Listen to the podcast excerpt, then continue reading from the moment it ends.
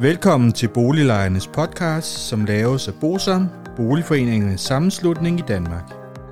Bosam er en engageret og aktiv lejeorganisation, som har specialiseret sig i at bistå og rådgive beboerorganisationer i private udlejningsejendomme og afdelingsbestyrelser i almen boligejendomme.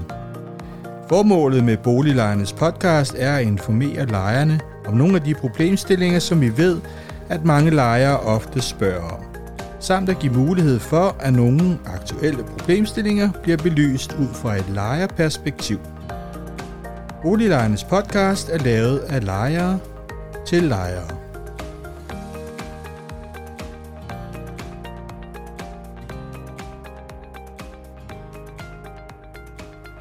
Velkommen til Boliglejernes podcast. Mit navn er René Sur, og jeg arbejder i Bosom. I dag skal vi have afsnit 14 i Blackstone og det danske boligmarked, og det har fået undertitlen Politiske anbefalinger. Hvis vi skal se på det rent politisk, hvilken by vil vi egentlig have? Vil vi have, at vores store byer her i Danmark skal ligne London, Berlin, New York og de andre? Det vil sige, at vi skal have nogle byer, hvor det kun er de rige, der bor i storbyen?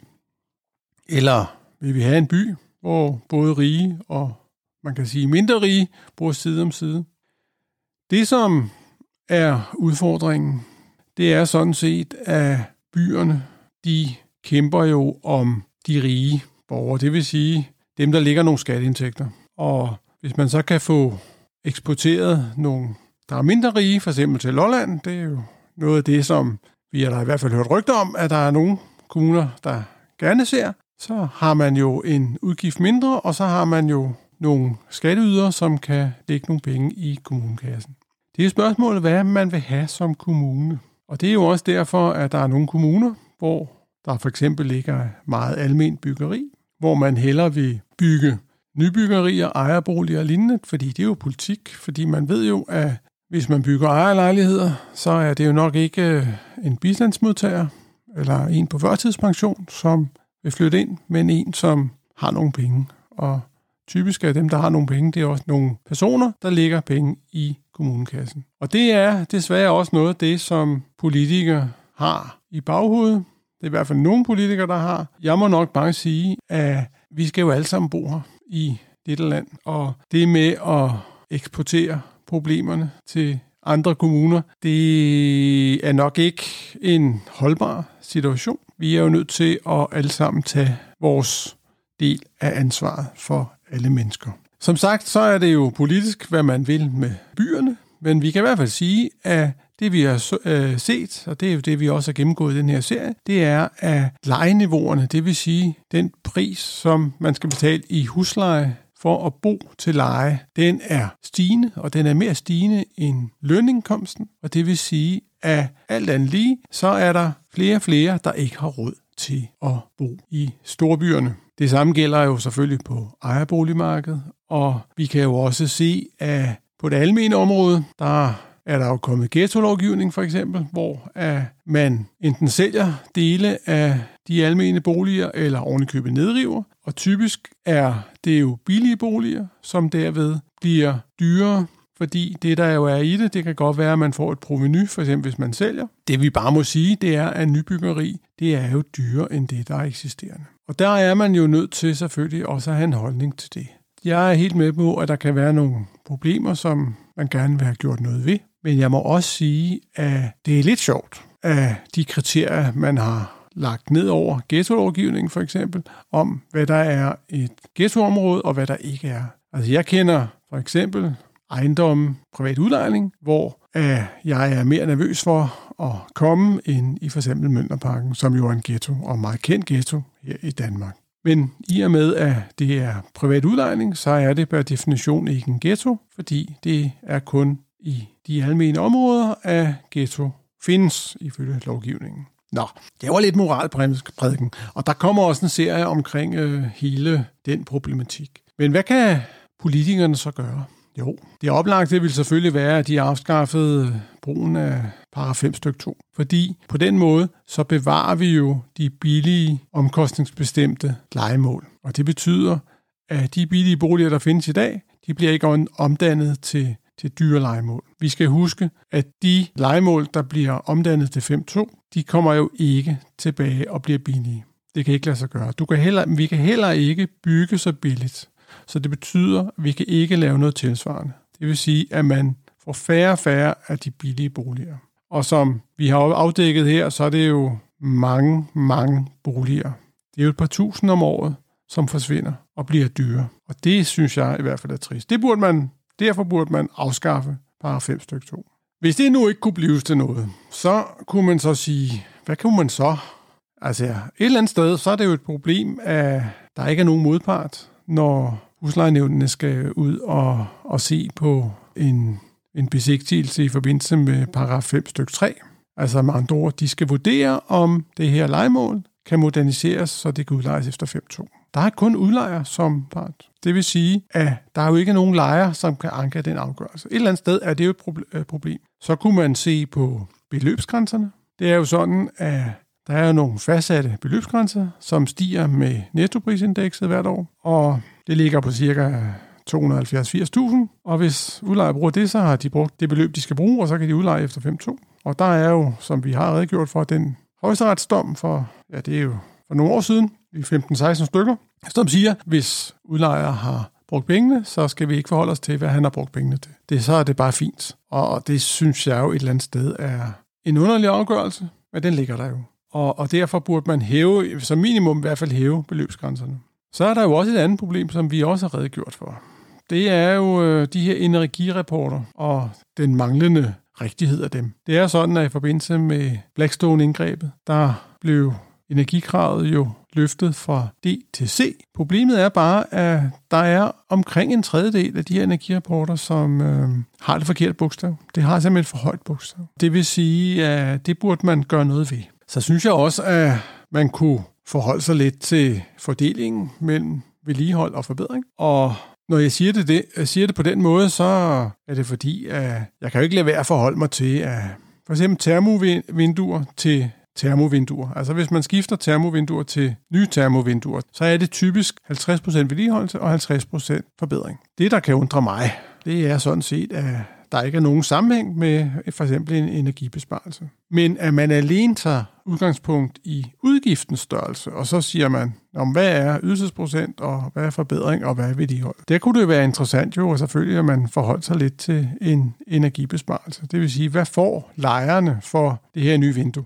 Det kunne være interessant. Så var jeg inde på ghetto-lovgivningen. Jamen, den skal selvfølgelig bare afskaffes. Altså, fordi det med at, at sælge billige boliger eller nedrive dem, det er jo ikke godt, fordi det vi mangler, det er billige boliger. Og det nytter altså ikke noget, at vi bare opfører bevidstløst nye boliger til en højere husleje. Så må jeg jo sige, at jeg læste jo Berlingske torsdag den 19 maj, hvor jeg kunne se at i ejendomstillægget, at der var et forslag om, at man skulle give byggegrunden gratis, eller næsten gratis. Man skulle i hvert fald nedsætte prisen, så der kunne blive bygget nogle nye boliger, og det ville så være med til at sænke lejen på de her boliger. Og det skulle ske ved, at man simpelthen tinglyste en servitut, der galt så i 30 år, hvor man så skulle have en, en øh, lav leje. Det er jo sådan, at så er det jo typisk kommuner, som sælger mange af de her byggegrunde, og det var jo der, det var henvist til. Typisk er det jo kommunerne, der sælger en masse byggegrunde, og det var jo der, hvor forslagstiller så vil have, at man så skulle lade være for nogle penge ind. Det er sådan, alt andet lige, at de her penge, de ryger i kommunekassen. Jeg ved godt, at i Københavns Kommune, der ryger det jo by og havn, og der bruges det jo blandt andet til metrobyggeri. Men problemet er jo ikke, set for min stol, prisen på byggegrunden. Problemet er jo rent faktisk, at lejen på de her nyopførte legemål, den er jo fri. Den er helt fri. Det kan godt være, at I ikke ved det, men øh, vi har faktisk øh, en af de mest liberale lejelovgivninger i verden på nyopførte legemål. Det betyder, at huslejenævnet meget sjældent kan få sat huslejerne ned på de her legemål. Og det burde man da forholde sig til, i stedet for at forære grunde væk til ejendomsspekulanter, kapitalfonde, pensionskasser og lignende. Det jeg vil frem til, det er, at når man sælger en grund, så ryger det i det mindste i kommunekassen, by og havn, eller et eller andet, en eller anden form for, der burde give et eller andet tilbage til samfundet. Altså det, er, det har der i mindste en, en værdi på en eller anden måde. Så kan vi alle diskutere, om hvad vi synes om by og havn, og hele den der måde at få finansieret medskruen på, osv. Jeg prøver bare at sige, at det er trods alt med til at give noget tilbage. Man kunne også tage et andet perspektiv, som et eller andet sted er mere interessant. I gamle dage, før krigen. Ja, nu vi skal mange år tilbage, det ved jeg godt. Men i for eksempel i 30'erne, der øh, finansierede man en masse byggeri, boligbyggeri, ved at lege rundene ud til bygherrer. Der blev opført rigtig mange beboelsesejendomme dengang. Det var både et beskæftigelsesprojekt, fordi der var jo krise efter krakket i Wall Street, det er i slutningen af 20'erne, og så var der jo hele den efterfølgende krise op igennem 30'erne, som i øvrigt førte til en vanskrig. Det er en helt anden historie. Men så for at, at hjælpe på både boligmangel og beskæftigelsen, så lejede man faktisk grunde ud, og på den måde hjalp man med at finansiere opførelsen af beboelsesejendommen. Det, som jeg vil frem til, det er jo, at det kunne man jo også gøre i dag. Det betyder, at man kunne jo forestille sig, at man sagde til en bygherre, sige, ved du hvad, du må lege grunden i 99 år. Det betyder jo, at man kan få finansieret sin ejendom med realkreditlån osv., og så vil man jo løbende hvert år få en leje. Det, der er det interessante ved det, det er sådan set, at man løbende vil få del i den værdistigning, der er på grunden. I dag, når man sælger en grund og laver en lokalplan osv., så, videre, så er det jo typisk udvikler, der får udparten af værdistigningen på grunden, mens kommunen sælger jo ikke fordel i det. Når jeg siger det på den måde, så er det jo sådan, at selve brugen af grunden har jo betydning for værdien af grunden. Det siger sig selv. Det vil sige, at når vi har et industriområde, for eksempel, og der må bygges nogle garager, og der så kommer en, der køber de her garager, og så laver et byggeprojekt, så ansøger man jo kommunen om at få lavet en ny lokalplan. Og det betyder jo så, at værdien af denne her grund, den stiger, fordi at typisk vil det jo være sådan, at bebyggelsesprocenten, den stiger. Og det betyder jo selvfølgelig, at selve grunden også stiger. Og det kunne jo være, være interessant, at man på den måde fik del i det, altså for samfundet. En anden ting, som jeg synes også er væsentligt at få med, når vi nu snakker anbefalinger, så kunne vi jo kigge ud i det store udland og se, hvad gør man andre steder. Noget af det, jeg synes, der er interessant, det er, at Berlin for eksempel, de er jo begyndt at opkøbe beboelsesejendom. Ja, det har de gjort nogle år. Og hvorfor kunne det ikke være en fond, som opkøbte ejendomme, for eksempel i København? Man kunne jo forestille sig, at når man fortætter beboelsen, så er det jo sådan, at der skal jo betales nogle penge, for eksempel i det almene område til kommunen. Der har kommunen jo så nu mulighed for nu at sige, jamen de penge skal vi ikke have, i, lader man bare blive. Hvorfor ikke lade dem gå over en fond, og så på den måde kunne man finansiere en fond, der kunne opkøbe beboelsesejendomme, der så skulle lejes billigt ud.